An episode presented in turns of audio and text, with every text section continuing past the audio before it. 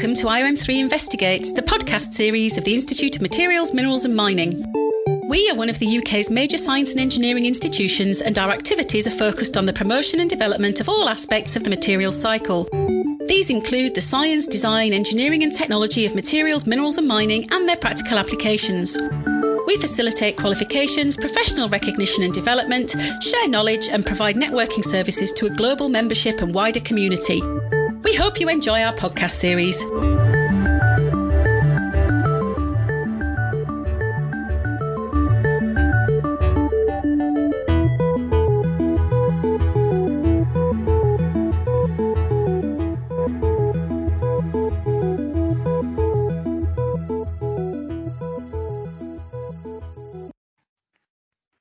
In October, following a 16 year hiatus, the 11th International Symposium on ground freezing, the ISGF, will return to the UK for the first time since 1988 to present the latest research, innovations and concerns, as well as challenges and opportunities in the fields of artificial ground freezing, as well as the mechanics of frozen earth. My guests, Joe Sopko and Alan Auld, are joint chairs of the event. Joe and Alan, tell us a little about your backgrounds and why ground freezing is important to you. I'm an above ground civil engineer by training, but I joined a company called Cementation Mining Limited in 1977 when they started to do the sinking of the shafts in the Selby coalfield. There were 10 shafts sunk and two drifts were, were driven, and they all required ground freezing for getting through the water bearing strata in the upper sections. So I've been involved in ground freezing work ever since then, which is now about 45 years. And because I was involved in it, the a series of symposia were set up uh, on ground freezing, and the gentleman that started those was a gentleman called Professor Hans Ludwig Jesberger, and the first conference was held in 1978, and he was a civil engineer at the University of Bochum in Germany. I didn't go to that one, but I was at the second one in Trondheim uh, in Norway. And since 1978, there have been 10 conferences held up to now, and I've been to six of the uh, 10 of them. There were nine uh, conferences held up to 2000, and they were held fairly regularly, two to three years but there was a gap of six years to 2006. And I went to that conference, and it was run under the Institute of Civil Engineers, the American Society of Civil Engineers, and it wasn't a very good conference. And what I believed was most of the information and technology at that time uh, was was out in the public domain, so the interest wasn't too great. But since then, this is uh, 16 years on, lots of things have happened uh, methods of analysis of ground freezing have changed. Higher powerful plants have been produced, and the, the, the, science has developed a long way. And so there's been there hasn't been a forum for people to publish their work ever since uh, 2006. And so, from, my background point of view, I, having worked in the shaft sinking side, there's a company called British Drilling and Freezing who did all the freeze work at Selby. And when I left the cementation mining in 1919 to set up our company, I continued to work in the field. Ground freezing involves two parts as far as I'm concerned. There's the mechanics of actually setting up the system, which is a contractor side, but there's the knowledge and engineering and knowing how the ground works when it's frozen, particularly when you're excavating and having to support structures. And our company used to support British drilling and freezing on that aspect. So that's basically where I come from and how I've been involved in, in ground freezing. Thank you, Alan. Joe, how about you?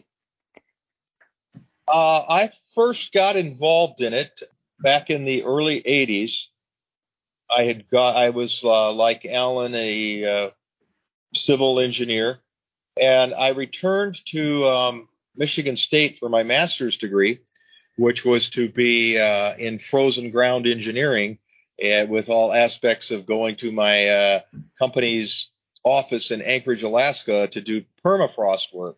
So I was working for a professor, uh, Orlando Andersland, at Michigan State And then he, uh, during his ground freezing courses, he started talking about the artificial ground freezing method, and I, I became intrigued with it. And then I guess the stars aligned. Uh, there was a company, the Geofreeze company out of Lorton, Virginia, was uh, looking for a graduate student to sponsor for a PhD totally related to artificial ground freezing.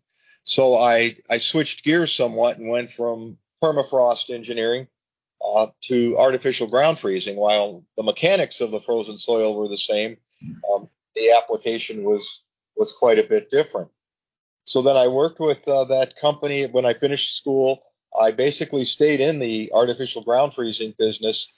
That was my my career working for the Layne Christensen Company and uh, eventually to the Moretrench Corporation that now has become Keller.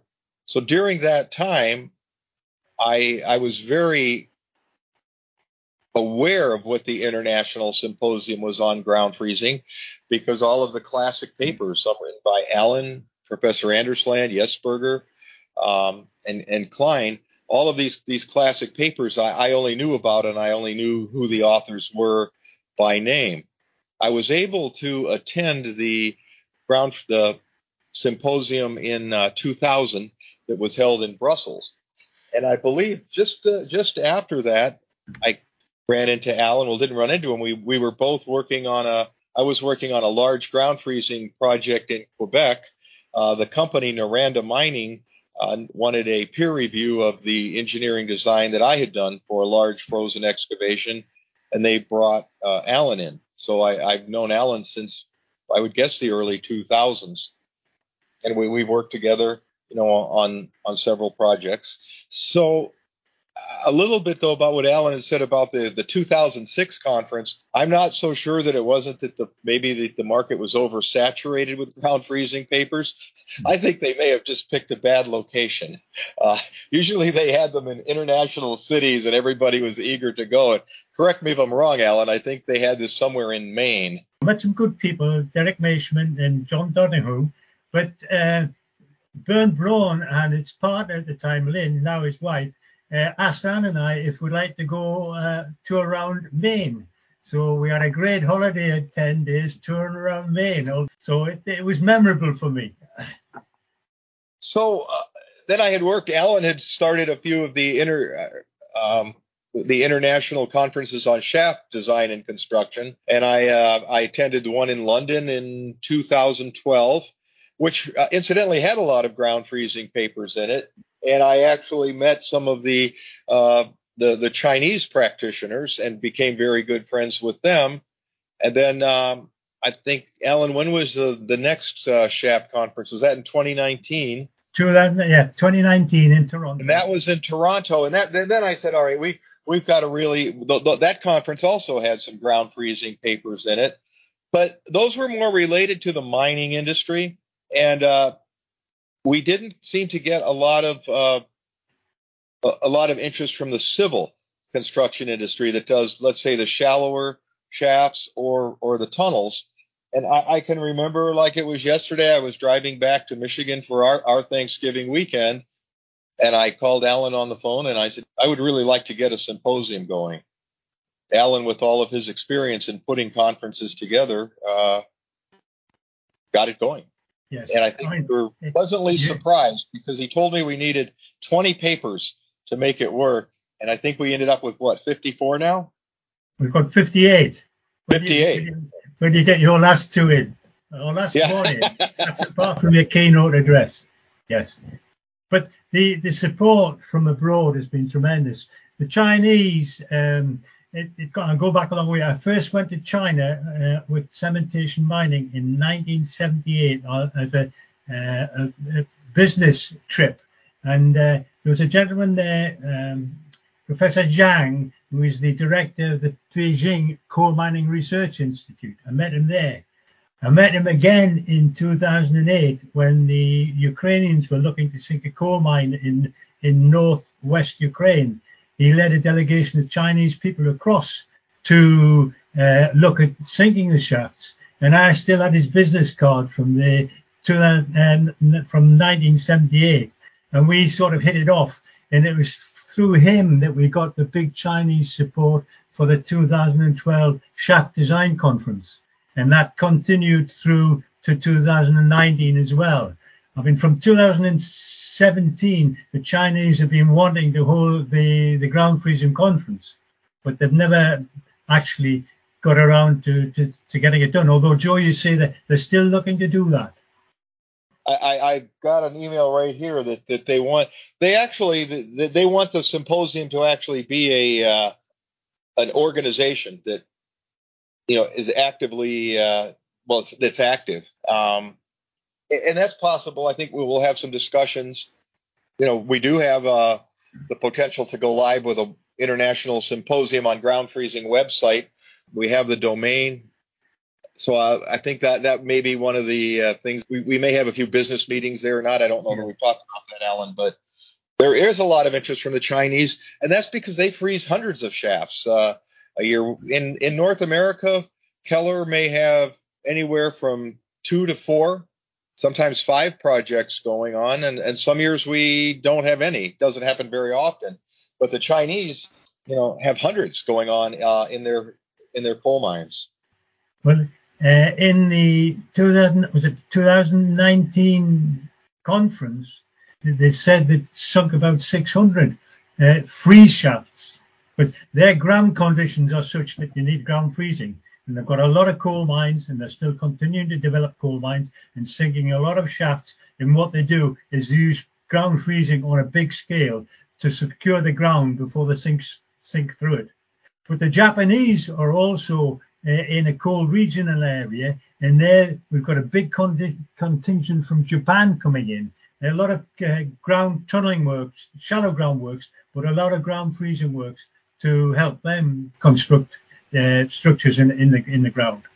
And you can't forget that the the Japanese probably had a very large project that I was a consultant on.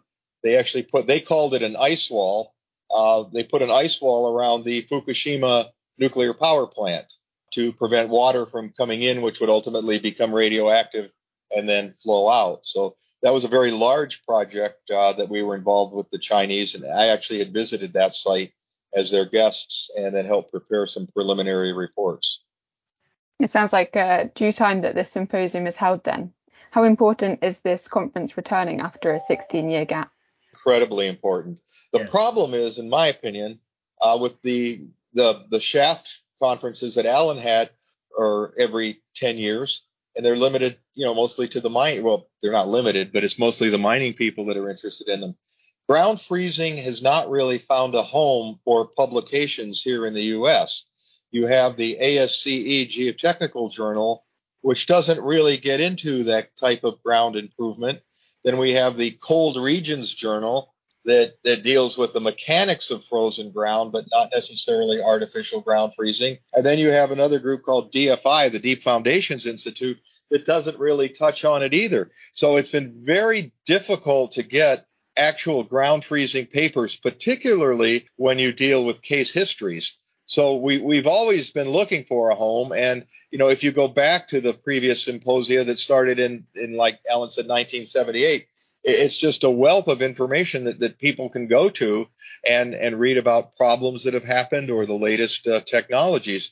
So, with the exception of maybe the tunnel conferences allowing us to do a case history, uh, it's been limited because in the tunneling conferences they don't want to hear about theory, they don't want to hear about models, they just want to hear about the job. So it's incredibly important uh, for the next generation as, as some of us start to get a little older here that that there is a place that they can go for the resources, as I was able to when I started in the 1980s. I think what I should also mention is in 1983 uh, we founded the British Ground Freezing Society uh, under, at the University of Nottingham uh, under the direction of Dr. Ron Jones the, in the Civil Engineering Department, and that was 83. And uh, we went to Japan in 1985, several of us on the committee of the British Ground Freezing Society, to offer to have the ground freezing conference in Nottingham. So that's when it, came to Nottingham in, in 1988. Uh, unfortunately, in 1996, the Ground Freezing Society was dissolved because of lack of interest. It's very difficult to keep promoting it. But what the ground freezing committee did over that time, they produced a, a series of technical memoranda on, ver- on various aspects of ground freezing. Now they're just stuck in the archives, and what I'm proposing to do, I'm going to get them published as a separate document to be handed out at the, at the our symposium uh, to make sure that that knowledge, there's a lot of good knowledge there, which will help people, hopefully, in in the future. Thank you both. Tell me about the applications of artificial ground freezing. Alan, you can start with the mining, and then I'll yes. I'll go with yes. the civil applications. As Joe said, uh, I can't remember exactly when it was. He asked me to help him uh, put a paper together, and that was called "Ground Freezing on a Large Scale" because of my mining background. It was badly published, so fortunately we, have got to split this paper and put the, two papers into the, this ground freezing conference. When I started to write that paper, I hadn't realized myself how much uh, deep mine shaft sinking had relied on ground freezing. So the, of, the, of all the shafts that were sunk in the UK between 1977 and about 19, uh, 1989, there were 10 at Selby, there was uh, uh, two at Aspy, Asfordby. There's only one shaft in that period that, that wasn't sunk using ground freezing. And then when you look at the Canadian shafts, they've got a very difficult uh, set of ground conditions about 400, 500 meters down called the Blairmore.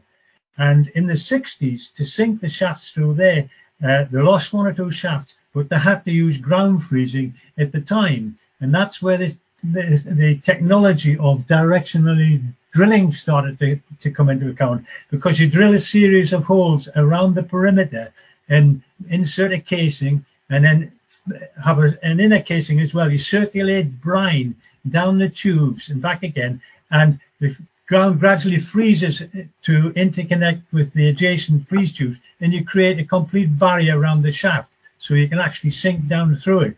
So the tech, a lot of the technology was started for the deep shaft sinking was starting to develop in the in the 60s in, in Canada. And so of about 21 shafts since then sunk in, in Canada, there's only about one or two not used ground freezing.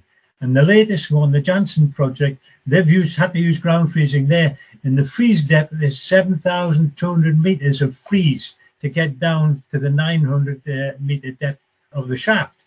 And then, so yeah, and then you move on to Germany. The German shafts over the last, uh, I mean, not been any sunk for quite a while, but all the, the, the, about eight or nine, ten shafts in Germany all used ground freezing to get through the, the difficult ground conditions. And then you come to the Chinese who have sunk about 600 shafts using ground freezing. So the, the amount of ground freezing that's been involved in, in mine shaft sinking has been phenomenal. So what happened is, you know, Alan had mentioned a name, Bernd Braun. Uh, Bernd Braun was a German who was involved in some of these mining projects. Uh, he was with a company, uh, Deilmann Haniel. Apparently, as I understand the story, they wanted to get into the civil projects here in the U.S. So ground freezing really hadn't been done on any of the uh, the subway jobs, the sewer tunnels. So Bernd came over and there was a company called the TerraFreeze Corporation. And they started on a smaller scale doing smaller excavations. I guess there probably wasn't enough work really to go around. And then that was sort of became what was then the Geofreeze Corporation. And at the same time, Moretrench, um, my previous employer, well, still the same building, uh, got into it. But very little work was done, but there was a shaft here, a shaft there, not really a, enough to say it was a, sustain, a, sustainable business until the early 1980s. It started the what was the Milwaukee Deep Tunnel Project. And the ground conditions in Milwaukee were just so bad that ground freezing was really the only technology that was really working. And th- there probably was over 25 shafts uh, frozen there. And that is what sort of emerged as to making it a, a real technology. And we started to see it going for mostly sewer, water, and subway tunnels uh, here in the U.S. And then, in addition to the shafts, then we started seeing applications for tunneling, where the ground freeze, the freeze pipes would be put in horizontally to encompass a proposed tunnel, or actually freezing, just making bad ground a mass freeze uh, making it solid so that construction could occur.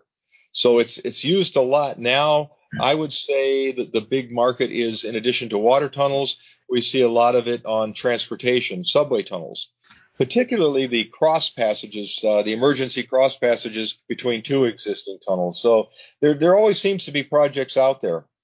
Uh, but right now we're seeing a lot in the subway business, as they are in London too, with their frozen cross passages. But there's also your innovative projects, the big mine projects that you're involved in, the Rwanda, right. uh, and what, and uh, the mine in the mining where they're freezing the ore block underground and tunneling through the frozen ground and, uh, and drilling in and extracting uranium through the uh, through the tunnels. Okay, thank thank you both for giving me some detail and background about the um, ground freezing itself. Let's move on to talking about the symposium. Uh, where and when will the event be held? It's going to be held at the Museum of the London Docklands, and it's the 10th to the 12th of October 2023. When Joe initiated the idea, uh, it needed a body to be able to, to run it. And this is where we come back to the IOM3. It, the IOM3 events team were willing to do it. It's being promoted by the Mining Technology Group and the, the Ground Engineering Subgroup of the Institute of Materials, Minerals and Mining, IOM3. But the, the main sponsor for the event is Joe's company, Keller. Uh, so a combination of those entities has has brought the, the, the conference together. Sounds yeah, sounds like a, a fun place to have it. Uh, you've received lots of paper submissions. You said earlier that you've received 58. What are you most looking forward to hearing about at the event? Well, I, have probably got more, more information about it than Joe because I've been trying to put it all together. So the actual topics for the conference, the papers have come in and they're broken down actually underneath those, those topics. Uh, under the artificial ground freezing, we've got uh, frozen earth structures design and analysis. We've got frost action in soils, and we've got engineering design and case histories, all under artificial ground freezing. Under the site investigation, we've got papers on frozen soil testing, frozen soil stress strain behavior and parameters, and that's instantaneous and long term, and frozen soil creep. We've got soil rock frozen and unfrozen thermal properties, We've got frost susceptibility testing and criteria and frost heave, and we've got the effects of salinity or contamination on frozen soil strength. And under the last one, sustainability in cold regions, we've got ground freezing to minimize environmental impacts and ground freezing to preserve existing structures. So we've got a full range of topics covering the subject of ground freezing. And the breakdown with the breakdown by profession, we've got uh, 26 ac- uh, academics, 15 consultants, and 16 contractors. And breakdown by countries, we've got one, two, three, four, five, six, seven, eight. We've got uh, uh submissions from nine countries all over the world. Big uh, Japanese condition, con- submission, and also a large contribution from China.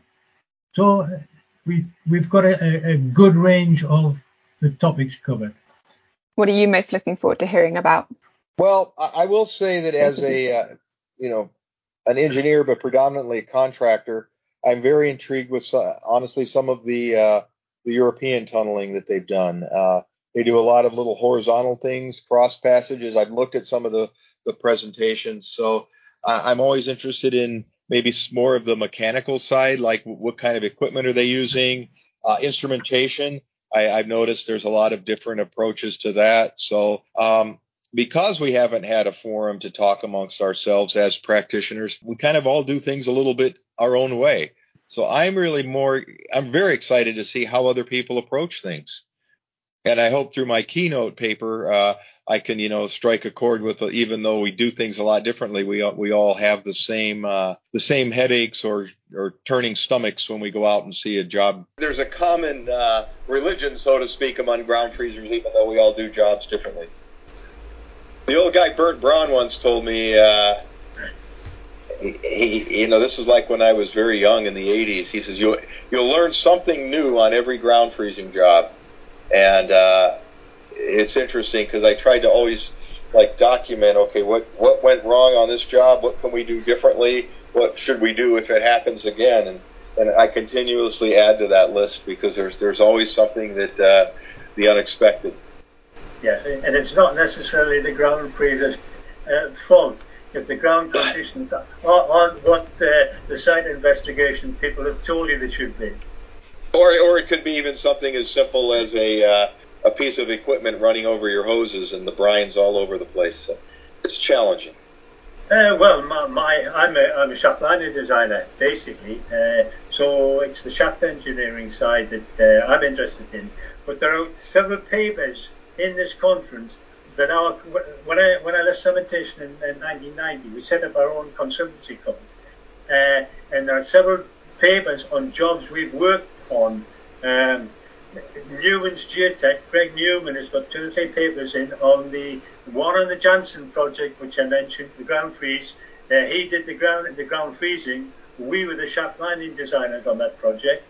There's uh, the McArthur River, the uranium uranium mines. He did the ground freezing work on that, and we did the tunneling on that. So there's, there's several papers, and, and from past history, I mean, the, the Hugh Lacey's paper on the, uh, the underground structures, Joe, that you've been working on, uh, I'm very interested in, in, those papers. So there's, there's a lot of good papers that I'm interested in. Um, I've actually involved with four papers. Um, the, a site investigation for shafts, which Joe's a, a co-author. Um, that's taken some putting together. Uh, another guy, Sima Kashimi from Iran, is also co-author on that. Um, I've got a fairly general one, and I've got um, a one that was, a, question was raised in the Institute of the Midlands Institute of Mining Engineers. The question was raised a year and a half ago at their safety seminar. What about grouting? And it's taking me to now to put a paper together to try and answer that question about artificial freezing versus versus grouting. So uh, my involvement has been fairly heavy in this one, uh, and I must admit it's taken two years of hard work preparation to get it to this stage. We're looking to try and submit the document to for printing by the beginning of September. At the moment, it's on course to that. So if we can get that done, I've then just got uh, my PowerPoint presentations to put together but it's looking good. Yeah, it sounds like a wide, wide variety of interesting topics will be presented. Uh, who would you like to see attend in particular, and what would they gain from attending? Well, the people, the, the, the big interest are the Japanese. They had a, a big contingent in uh, when we ran the conference in uh, Nottingham in 1988, and there's a guy there that's uh, going to be again here at this conference, so it'll be good to uh, meet up with him again. Uh, Joe has a relationship with a professor in, in China. Again, that would be good. Um, so yes, there's some, some good contacts. I mean, it, it's consultants, it's academics, it's uh, contractors, all getting together to do the networking and interrelate and exchange ideas and, and uh, get together to try and benefit the, the, the, subject. The biggest problem I see is where do we go next? So uh, it's been 16 years since the last one. Um, I don't think I'll be there the next one. I'm suggesting a, a maximum of five years, but it will be depend on the people that attend the conference whether somebody's prepared to take that on.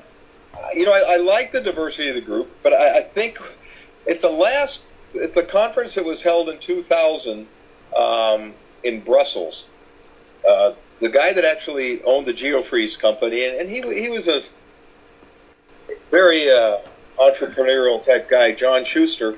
What he mentioned at that conference in 2000 that what was really missing were a lot of the were young people, and um, you know that that's the one thing that I'm you know, regard obviously the diversity of all the countries is good, but I, am kind of looking forward, and I know that Keller's bringing some, and some of the other companies of bringing younger people that will be the next generation uh, of ground freezing, and I think we're seeing um, you know, if you look at some of the papers, we're seeing more women involved too that we hadn't seen in the past.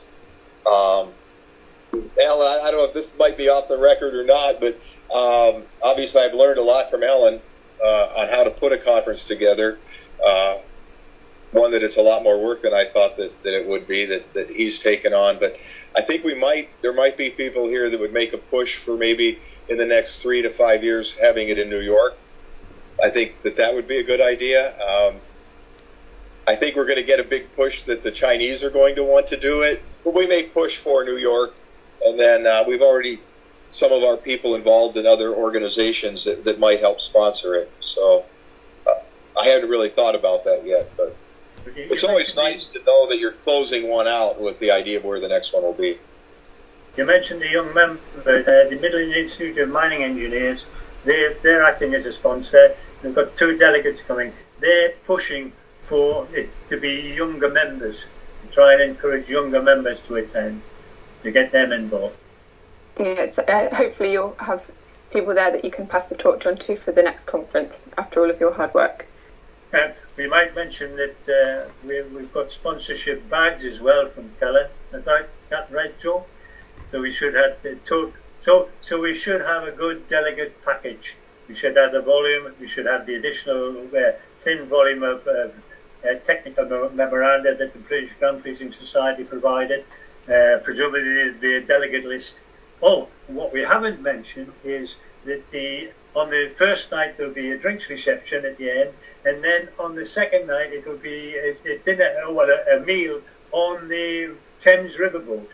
It's going to be the Elizabethan, which is a replica Mississippi paddle steamer, and we're, we're, we're hoping to have a New Orleans jazz band on, on board as well as the entertainment. So I've been to one or two uh, trips on the on the Thames on, on dinners, and they've always been very good. I think Joe's got some guys wanting to know whether it's going to be as good as a clam bake that they used to. Hopefully, it'll be, hopefully, hopefully it will be better. That's where we were yesterday. We had our Bowles clam bake. Okay, well, thank you both for your time today. I'm sure the symposium will be a fantastic and informative event. It sounds great. Thanks, Alan. Thank you. And Catherine. Yeah.